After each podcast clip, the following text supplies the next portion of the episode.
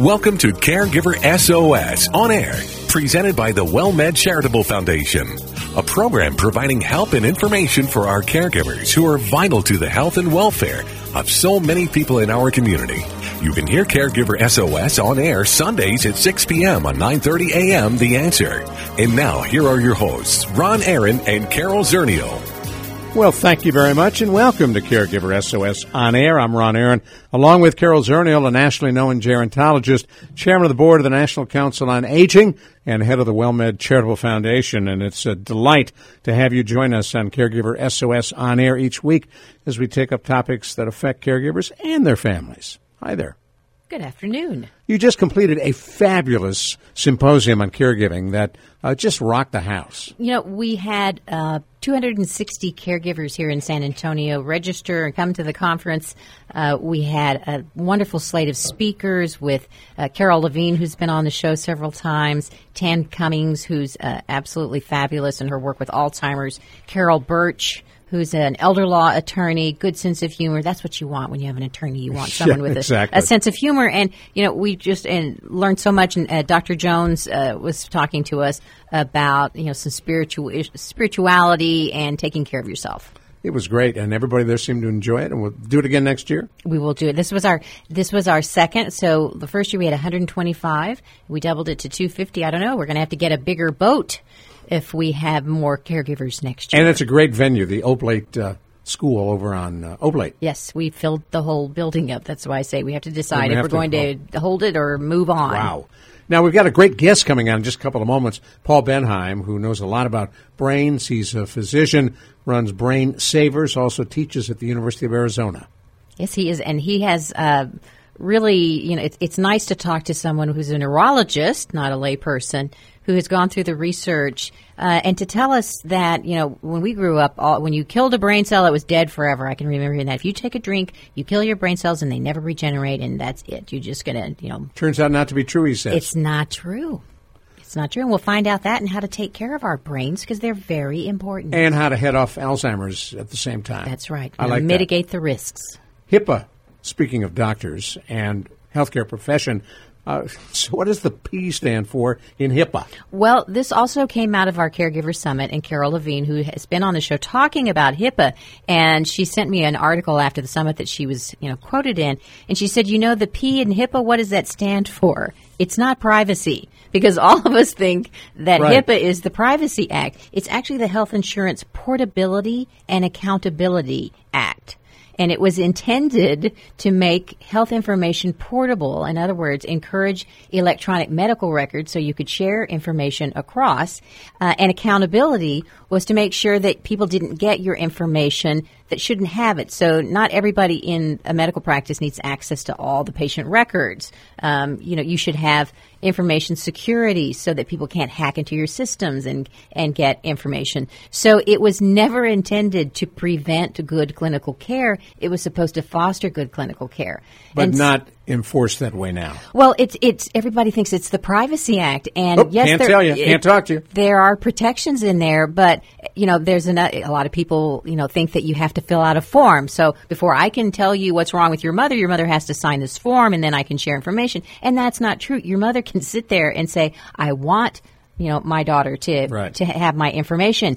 That's all that needs to happen you know, and I want all of my doctors to have my information. So, you know, this idea that we built these walls and that HIPAA, we can't do that because of HIPAA, you know, is just not true. And so I encourage all of you, if you run into the brick wall of HIPAA when you're visiting, you know, a physician with your loved one, uh, do what Carol asked us to do, and that's to ask for the privacy officer or the office administrator and have them show you in rule where it is that they think that's what they're supposed to do. Because, oh, yeah, it's it, HIPAA should not be used as a blunt force instrument to keep you from finding out what's going on with your loved one.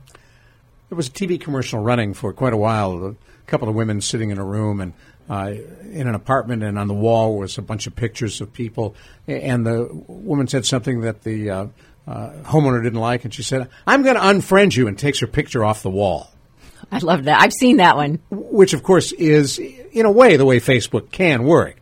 But older adults, social media, are, are, they getting more and more adept at it? Well, I saw a couple of interesting tidbits. This this all came out of a newsletter from the International Council on Active Aging, and they gleaned it from other places like Pew Research. But so there was a, a study about social networking websites and how much we're using it. So in 2014, 65% of all adults in the United States were using social media. Of them, 35% of people 65 and over were using social media. That's up from 2% in 2005. Wow. So 35%, oh, you know, a it's third growing. of older folks are now using social media. That I, that was a high number, you know, because we still tend to think, oh no. And why do you think that they're on social media? To talk to their grandkids. Yeah, you know, I, I'm amazed at how many parents are little use social media to spy on their children. Their, their children not figured this out, but you know, older people are keeping in touch with the grandkids. But the other article that was in the same newsletter uh, that they were talking about. So, does it make a difference if social media is about connecting with friends, as you mentioned? Is there a difference if you suffer from depression and loneliness? Is there a difference between an in person interaction and a social media or email interaction? I would think yes. Well, and the research would agree with you, actually. Um, if you have depression, the, there is no substitute. The, you know, the, the power of a face to face visit with a friend or a family member, you know, it still trumps an email or a written communication or any kind of social media.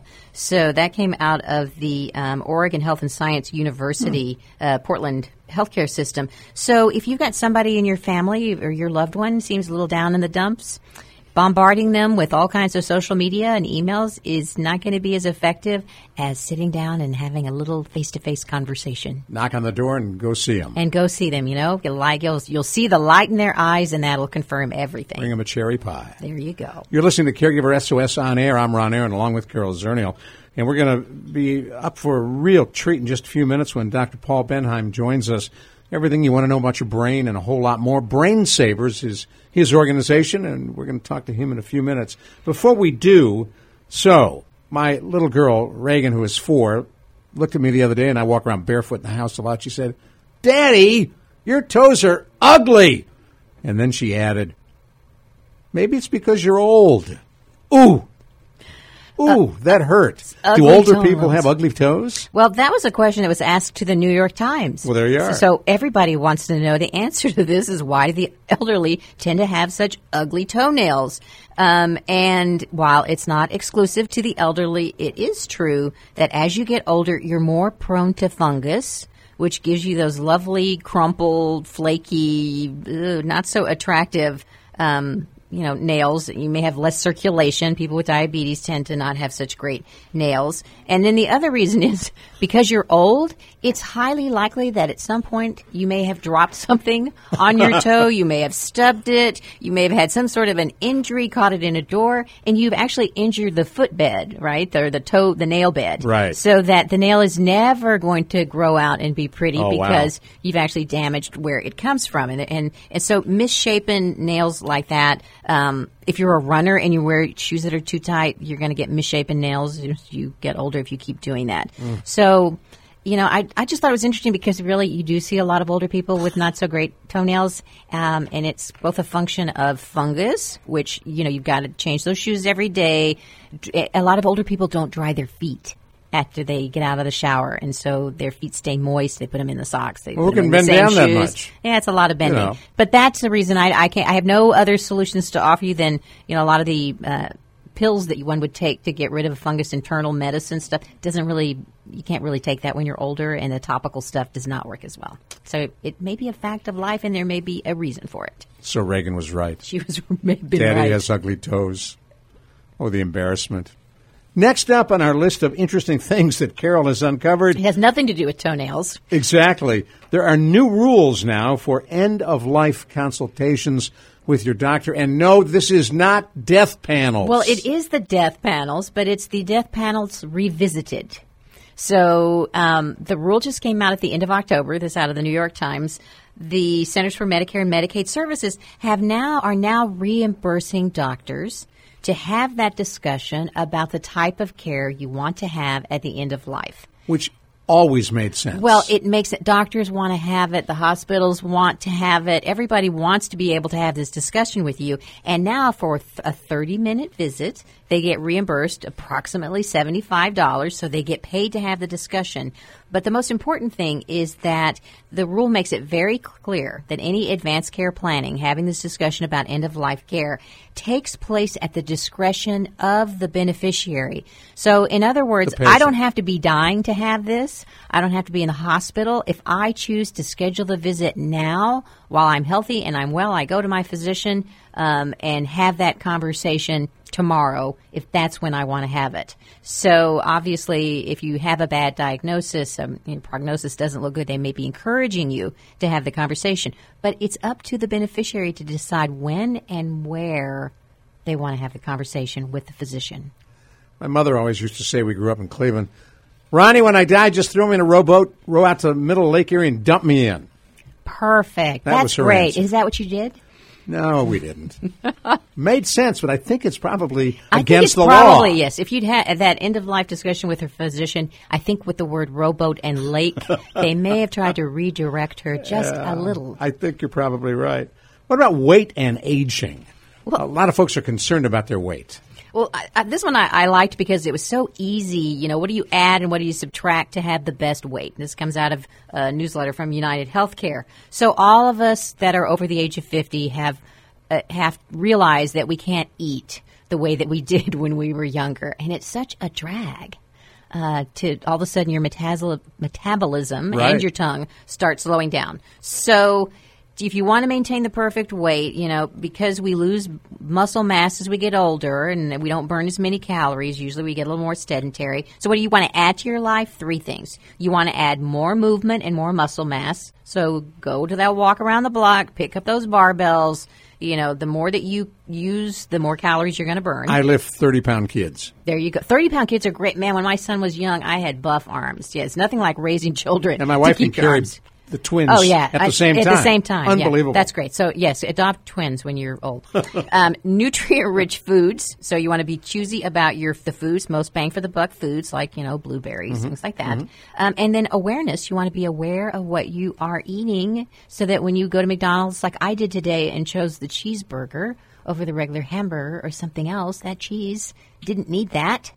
You know, I need to be aware of But you burn I'm a lot of calories. Are we still doing flamenco? Well, still doing yes, we're still Okay. dancing. Yeah. But so what do you subtract to maintain that perfect weight? You're going to subtract calories. You're going to subtract the large portion size. Portion size control. Get a smaller plate. You will be amazed how much less you eat when you have a plates. smaller plate. Yeah. Um, and then the- the other thing you're going to subtract is health risk because if you just did the five things I said, you're going to lower your risk of heart disease and diabetes and other bad things. And in just a moment, we're going to find out about our brains as well. Dr. Paul Bendheim will join us. I'm Ron Aaron, along with Carol Zernial. You're listening to Caregiver SOS on air on 9:30 a.m. The Answer.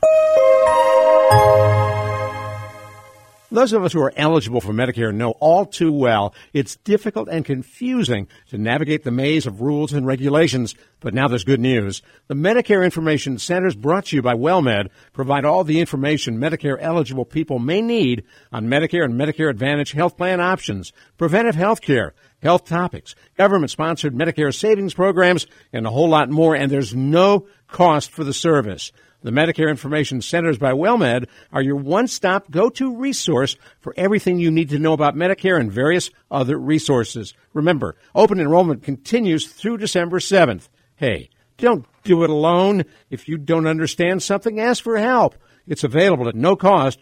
Call 877-813-3134 for more information about open enrollment and for your appointment at one of seven Medicare Information Centers in San Antonio, 877-813-3134. And we're so pleased that many of you are calling because this information is invaluable as you consider what to do with your Medicare health care coverage. Open enrollment continues through December 7th. WellMed experts are standing by at our Medicare Information Centers. Call 877-813-3134, 877-813-3134, and they can give you some information on uh, how to proceed. December 7th is literally around the corner, so you want to make that call now. And yes, they are there on a Sunday afternoon 877 813 3134. The call is free, the service is free.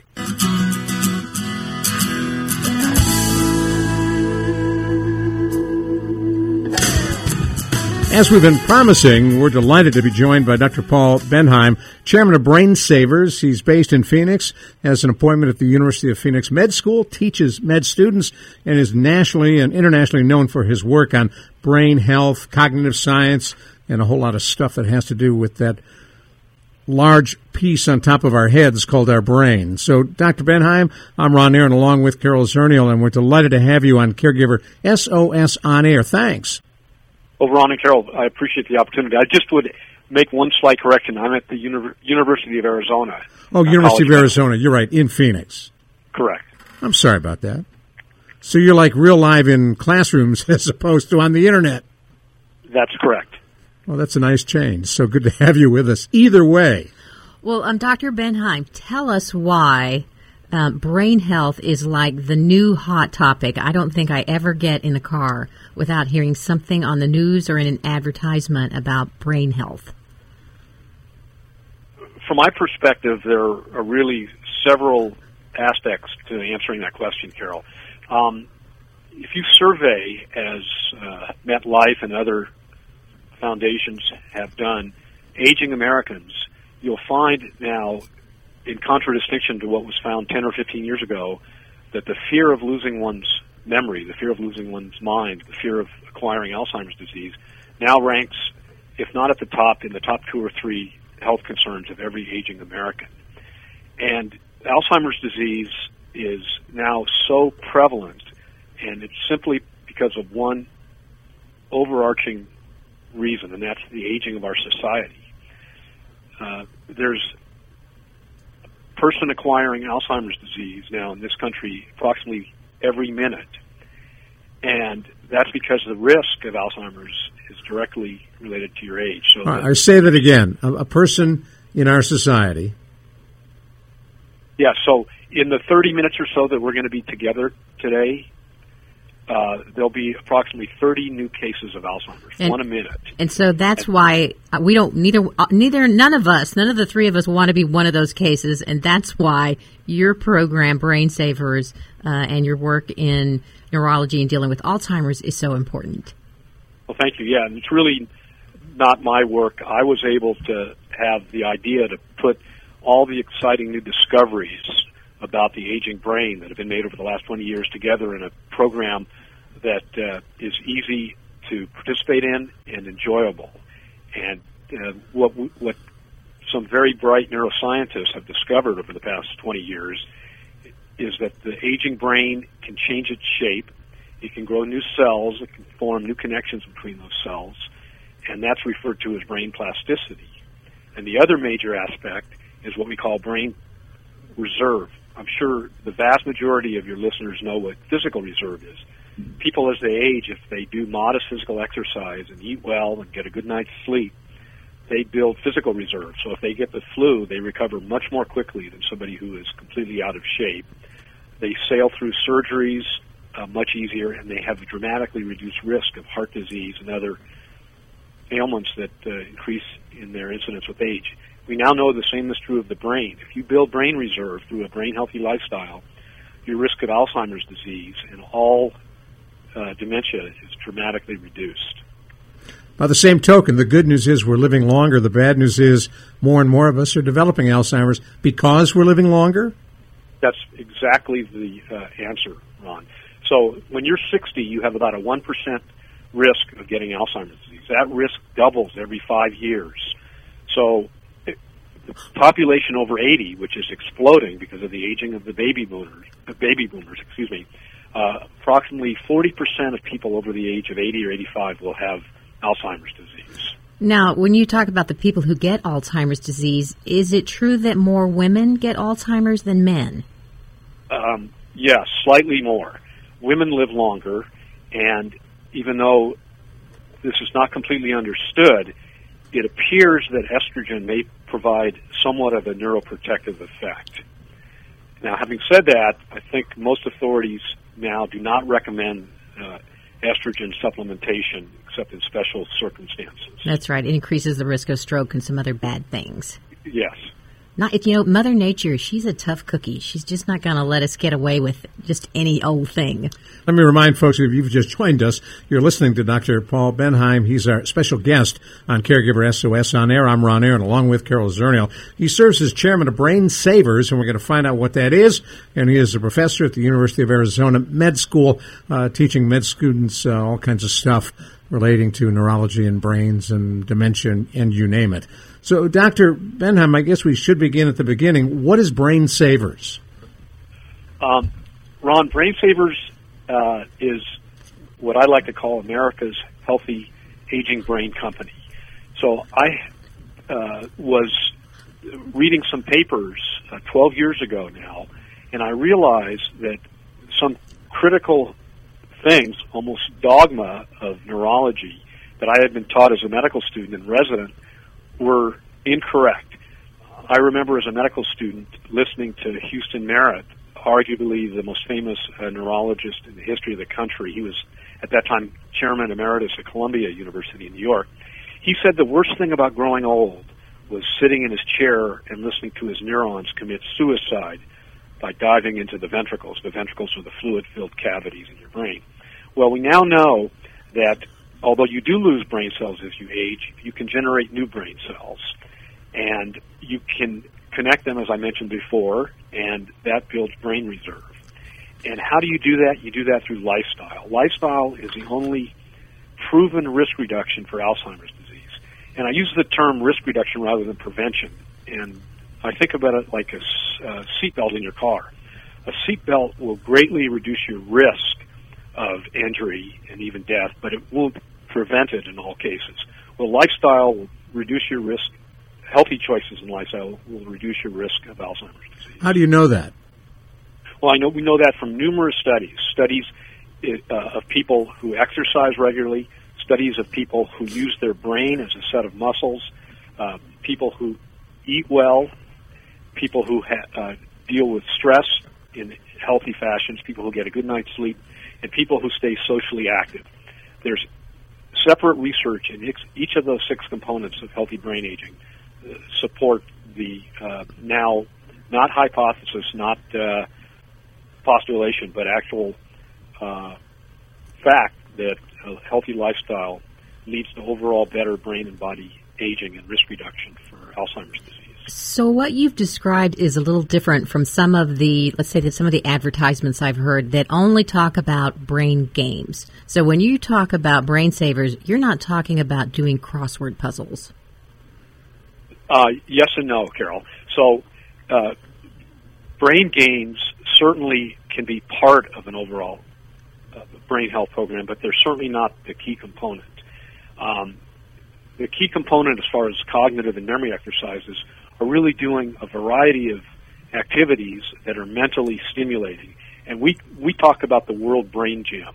In San Antonio or in Phoenix, there are countless activities for people to do that are mentally stimulating and lead to building brain reserve, whether it's participating in uh, community activities, whether it's going to an art museum, going to a concert, a book club, uh, endless activities that stimulate one make one think, and make one remember.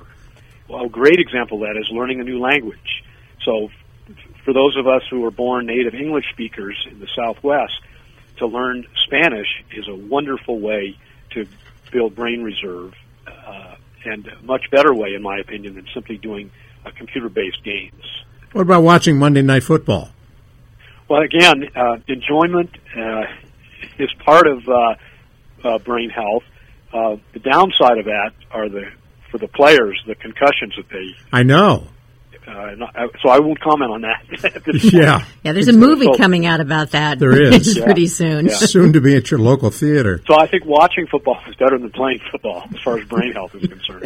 And, and what do you do in terms of uh, how how you, as someone who knows a heck of a lot about our brains, Dr. Bendheim, what is your regimen of, of food and exercise and intellectual stimulation? Okay, let me start with the intellectual stimulation.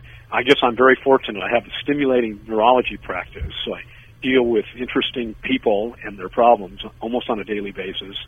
I work uh, growing uh, brain savers, and I'm engaged with the students at the medical school, and I enjoy art. I enjoy uh, music. Uh, so think of your brain as a collection of muscles. People understand that if you exercise a muscle, it's going to get stronger. So think of the visual parts of the parts of your brain that, that deal with vision, the parts that deal with hearing, the parts that deal with thinking and remembering. So if you participate in activities that stimulate those, they're going to get stronger. The next part, and really the, the oldest science of brain health, has to do with physical exercise. People, whether they're 50, 70, or 90, who do modest physical exercise on an almost daily basis, and what I prescribe is aim for five days a week to be walking at a modest pace for 30 minutes, they will generate new brain cells in their hippocampus, which is the part of the brain that is responsible for forming memories. Now, hold that thought. We're going to come right back to you as we talk about the brain and brain health and trying to head off, if we can, dementia and Alzheimer's. I'm Ron Aaron. Dr. Paul Bendheim, chairman of Brain Savers, with us on our Caregiver SOS hotline. Carol Zernial, our co-host, is here as well. You're listening to us on 9:30 a.m. The Answer.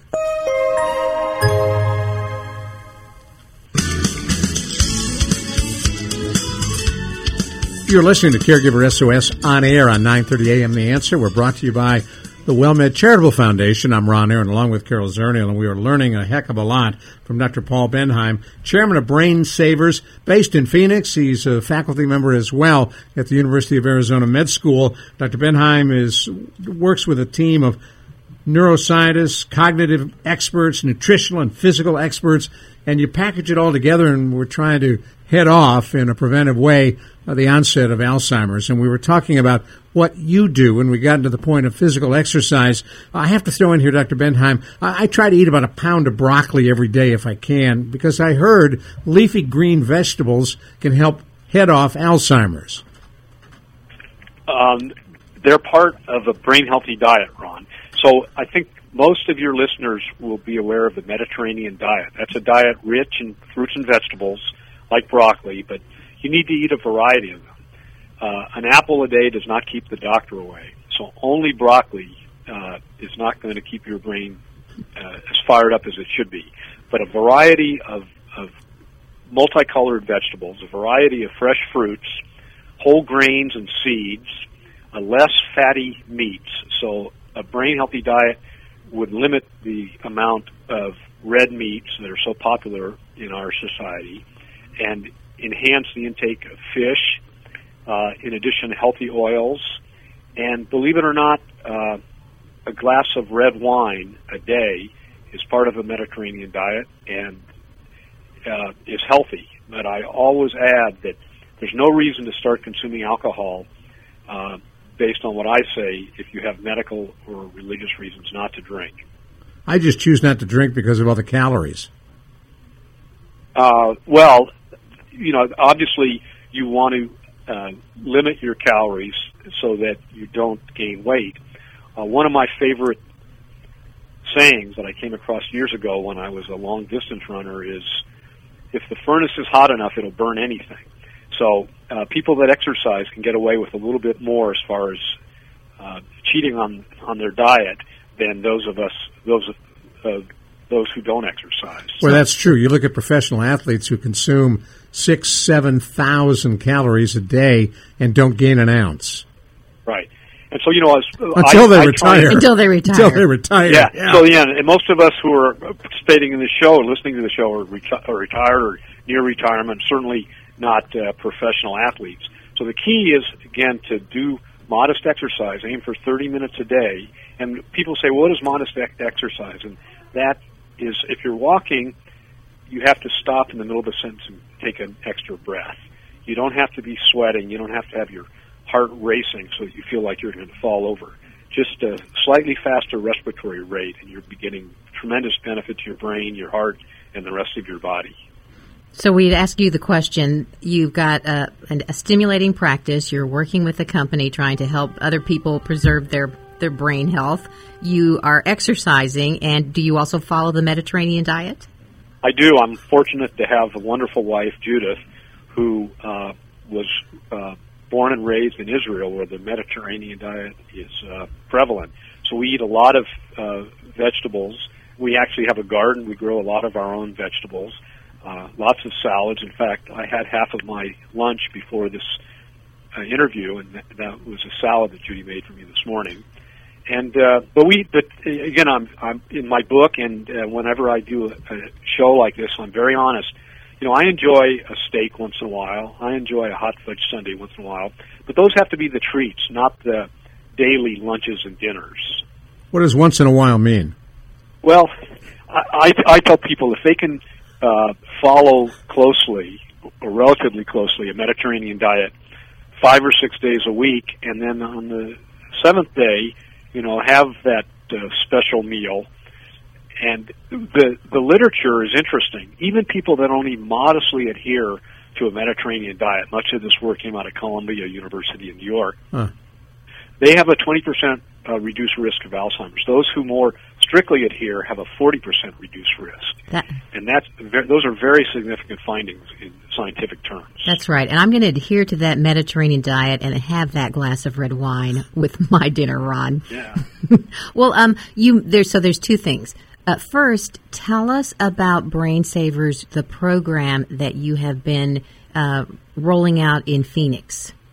Okay, so uh, I and my colleagues developed a class-based program. It's led by a certified instructor, and the participants meet two or three times a week for an hour, and they participate and learn uh, the six components of brain health. So it, it's a socially engaging atmosphere, and they uh, we found they form friendships in the class, and they do things outside of the class. They do formal and informal memory and cognitive exercises, and they're assigned homework in the World Brain Gym that further enhances uh, those activities. They do physical exercise. We try and incorporate at least 20 minutes of aerobic activity, endurance activity in the class, and some of that are what we call cognitive movement activities, in which they both have to think and move at the same time.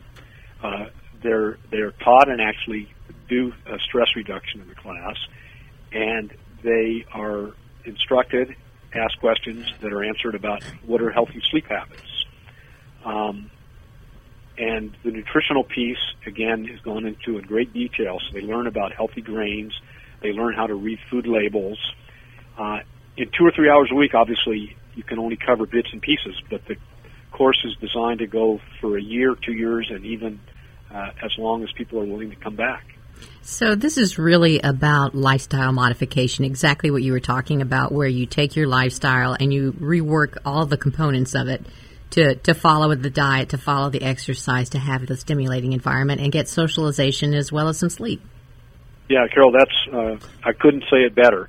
Uh, and I I always tell people when I'm given the chance, each of us has to be our own healthy brain doctor. Uh, I can rant and rave about this, which I love to do because I have a passion for it, so I know it works. But at the end of the day, each of us has to decide what he or she is going to do to ensure uh, healthy aging.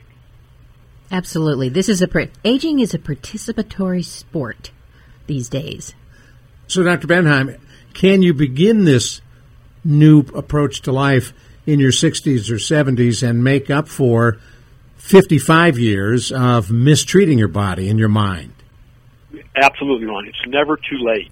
Even at the age of 80 or 90, you can build endurance and strength physically, and you can build a, a stronger brain.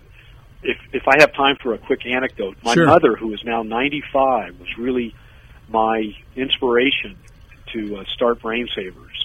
She was still playing tennis in her mid 80s. Yesterday, um, very pleased to say, for the first time, she was able to uh, witness and participate in a Brain Savers class. And uh, at the end of it, she said to me, "Wow, if we had this in Oakland, I would go to it." She said, "I'm very proud of you." Wow. Oh, that's nice. That's cool. That's the- yes, the best thing that could happen to a son. Yes, the mother's a seal of approval. well, because we don't have brain savers yet everywhere, you do have a book if people want to read more um, and learn more about brain health, do you not? Yes, so the book is called The Brain Training Revolution, and it really uh, explains in lay terms so that you don't have to be a PhD or an MD. uh, or even a college graduate. I tried to write it, and with the assistance of a very fine editor and, and friends, I think it's readable, and it goes through all the six uh, areas we've talked about, and it actually has step by step guides to uh, building a healthy nutrition plan. To if you've been a couch potato for ten years, how you can start exercising safely and and get to that goal of 30 minutes a, a day of aerobics plus some strength and flexibility training. You also have a new book coming out soon because gray matters. No, that's Ron. I wish that were true. I may write a second book. Uh, that's uh, uh, tagline of the company. That I know where you got that. Before the book was actually published, that was one of the titles they were considering. Oh, okay. But I love so, I love that as a tagline because gray matters. It's very clever. Yeah, that belongs to Brain Savers. I mean, that's uh, cool. people understand that. Yeah. And if one wanted your book, it's available Amazon and elsewhere. Yeah, Amazon for sure, and it, uh, most bookstores can easily order it. Cool. If somebody requests it. Now, tell us if if we make you leader of the world for a day, uh, bigger than Surgeon General. Would you bring this kind of teaching instruction down into the elementary schools so it becomes a lifelong lifestyle?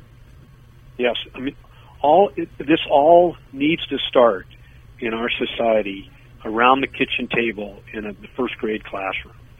So we learn by example, and I think you see in our society now that there are many people that don't know, they don't understand that these high sugary, high fat uh, snacks, processed food, are unhealthy because they were given those by their loving parents. And um, if if we can educate our younger generations now and get them back on the track of healthy nutrition and regular exercise, we'll see dramatic change in our country's health.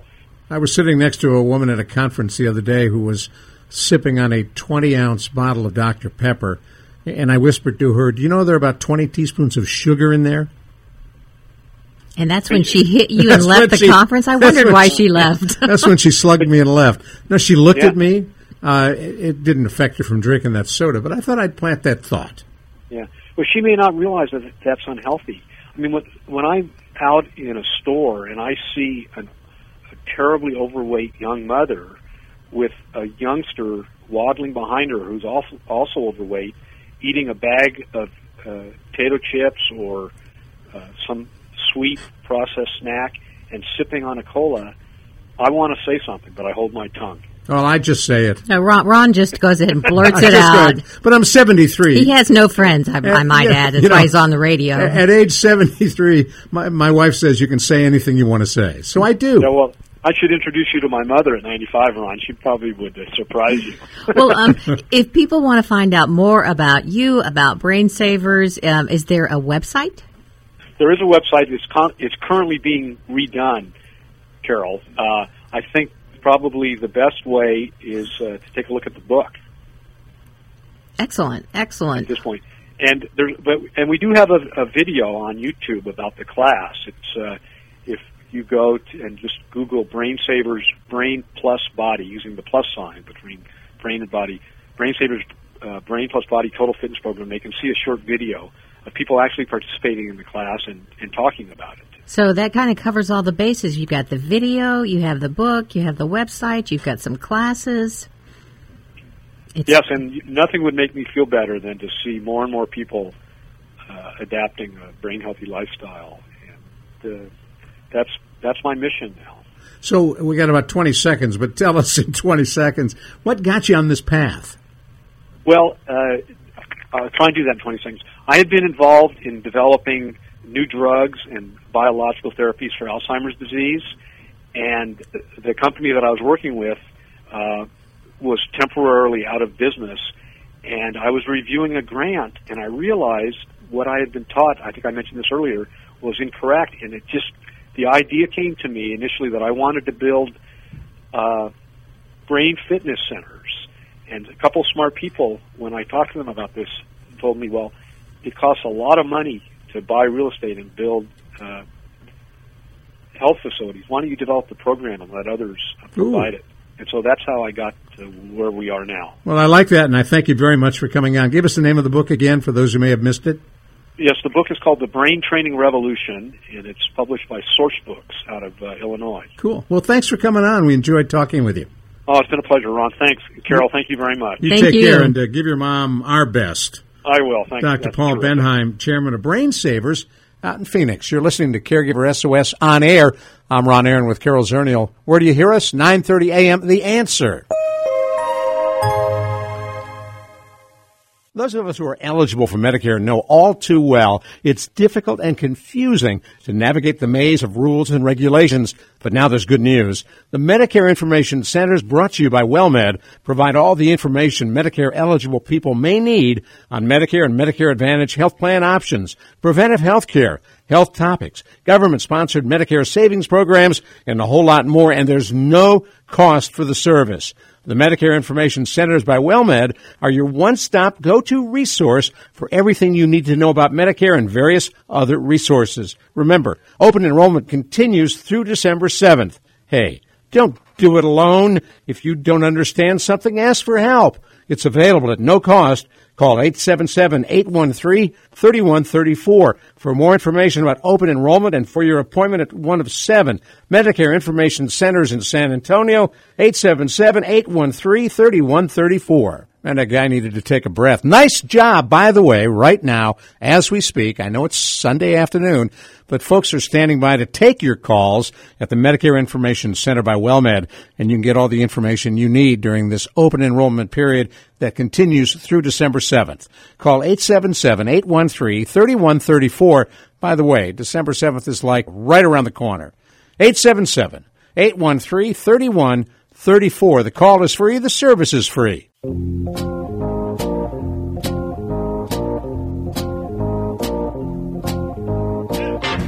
We're so pleased you're sticking with us here on Caregiver SOS On Air. I'm Ron Aaron along with Carol Zernial. And at the end of each of our programs, uh, we flip to Take 10 and welcome in Dr. Jamie Huysman, a nationally known psychotherapist, expert on caregiving and addictions as well. I'm Ron Aaron. Carol, a topic came up really as a result of our caregiver conference the other day, and it's a pretty good topic for the two of you. Well, we had a caregiver stand up, and she said that she had was now the caregiver for her husband, and she was wondering if there was any help for people like her who felt like they had were no longer the wife. She didn't feel like that the relationship was still husband and wife um, because it only felt like she was the caregiver. She was the worker bee. Yeah, and it, you know, so you could tell that the the spark was gone, uh, the relationship was different, and she was feeling uh, angry and frustrated by this change Well, in relationship. you know, this is an organic, natural process of chronic and terminal illness, obviously, and that there'll be a point in time when none of us really will have the the same relationship of husband and wife or two partners that we had before. Um, you know, in, in some clinical way, we call eros. You know, the romantic side of, of what everything is about. Um, it's a good point. It's it's a good question. Um, the, the, as a clinician, I often also agonize over the dilemma as when I ever use clinical interventions that involve um, husband and wife skills. For instance, if they're cognitively able to handle sort of the interaction in couples work, and you can work with people as a husband and wife and draw from those marital skills, uh, that's a great thing. But obviously, when somebody crosses a clinical or medical line, where they cognitively or for whatever chronic illness purpose that they they're no longer able to have this marital relationship, this communication ebb and flow, this honesty and openness, um, then you do go from wife to family caregiver. Period. Well, is there anything that you can do to, you know, mm, activities you can hang on to, other relationships? What do you do if you feel like that part of your life is important and you can't just lose it? Is the spark Well, I- gone I- forever? Well, I agree. Uh, well, that's. I think spousal caregivers do feel this way. I think this is a very valid question. The unfortunate part is, I think, um, I say unfortunate. It's not for them. I think it's for my own clinical field that I really believe a good therapist should be able to be able to communicate this and and give informed consent and say that sometimes, uh, you know, you will be going from the world of husband and wife or two partners to the world of you're going to be a, a caregiver and now uh, what I can suggest is, is only a clinical suggestion. And the clinical suggestion, I would say, was that she needs to be in therapy with her therapist um, as soon as possible to grieve and do the vital, vital clinical work of grieving the loss of this relationship as she has come to know it. Well, I, I, and go ahead. that's like a, it's like a emotional death in some fashion, but you know, it's transformative because her anger and her resentments and, and her issues, I think, could have been probably kind of cut off at the pass by if she had been seeing a good clinician that was able to give her what expectations may, may be coming ahead. But now is the time that she needs to grieve and, and also needs to depend upon the outsourced resources that are there for caregivers. What does that mean, outsourced resources? Well, outsourced resources are fabulous groups like Caregiver SOS or uh, Area Agency on Aging or Alzheimer's Association. excuse me, Alzheimer's associations or groups that are extraordinarily capable of educating and empowering family caregivers whose loved ones have kind of hit the place where they're no longer able to be that sort of collaborative partner that, that they once were. Well, and another um, organization that was mentioned at the conference in response is one that I am not as familiar with, but I have heard of them, is the Well Spouse or, uh, Association, um, yeah. which is on the web at wellspouse.org, and they provide peer support and education about the special challenges and unique issues facing well spouses every day. So it is an organization specifically to deal with those relationship changes and being the well spouse. So that it is, might... and I've heard of WellSpouse um, and I, dot com, and I, and I think it's a it's extraordinarily good for this particular purpose. It's it's specifically uh, an organization that's that supports the spousal caregivers and the transformations that come with that. We'll pick this thread up in a moment. I'm Ron Aaron, along with Carol Zernial, talking with Dr. Jamie Huysman, who joins us each week for Take 10. And we're talking about exactly what wellspouse.org may be all about, Carol. Jamie, what about forming other relationships, uh, developing personal relationships outside of the marriage? Um, are, are you saying like develop a relationship that would resemble a romantic relationship outside the marriage? Or are you saying relationships like friendships and peer support? All of the above. Well, you know, uh, it's an interesting thing, Ron. I, I, this is a it's an it's a medical ethics question as well as it's a it's a marital issue. Um, I, the former I can't answer. It's a very individual decision. I do believe the former I can answer if the, if the loved one is able to understand what is going on and is able to communicate and be a part of any sort of clinical experience, this is wonderful clinical grist for the mill for the two to be able to talk about with a solid therapist. Just to go on and to try to find that particular person that now meets these romantic or eros needs is an entire leap that certainly I can't provide. And and I'm not sure that it's um, it would be something I would recommend. Will it be destructive? Well, and you know, looking at it on the the female side side of the house, I'm I'm thinking about you know, very close, you know, female friends. Uh, if you're fortunate enough to have a, a group of uh, friends that can support you emotionally in terms of, you know, people that you can really let your hair down, be yourself, laugh, you know, those kinds of relationships where you absolutely have complete trust and faith in that, even if a friendship, that that's the time when, you know, you, you pull, call those chips in. Okay. okay you've heard me speak about this, Carol, and it works well with addicts and alcoholics, and I bring them up because it, um, I think we've come a long way with 12-step programs and clinical work, but I believe, just like what you just said, that you're spot on. That I, I think that the healing, the most healing thing, and, and unfortunately, men. Sorry, Ron, you and I have been dra- knuckle dragging, um, have a long way to go in terms of actually development of of best friends.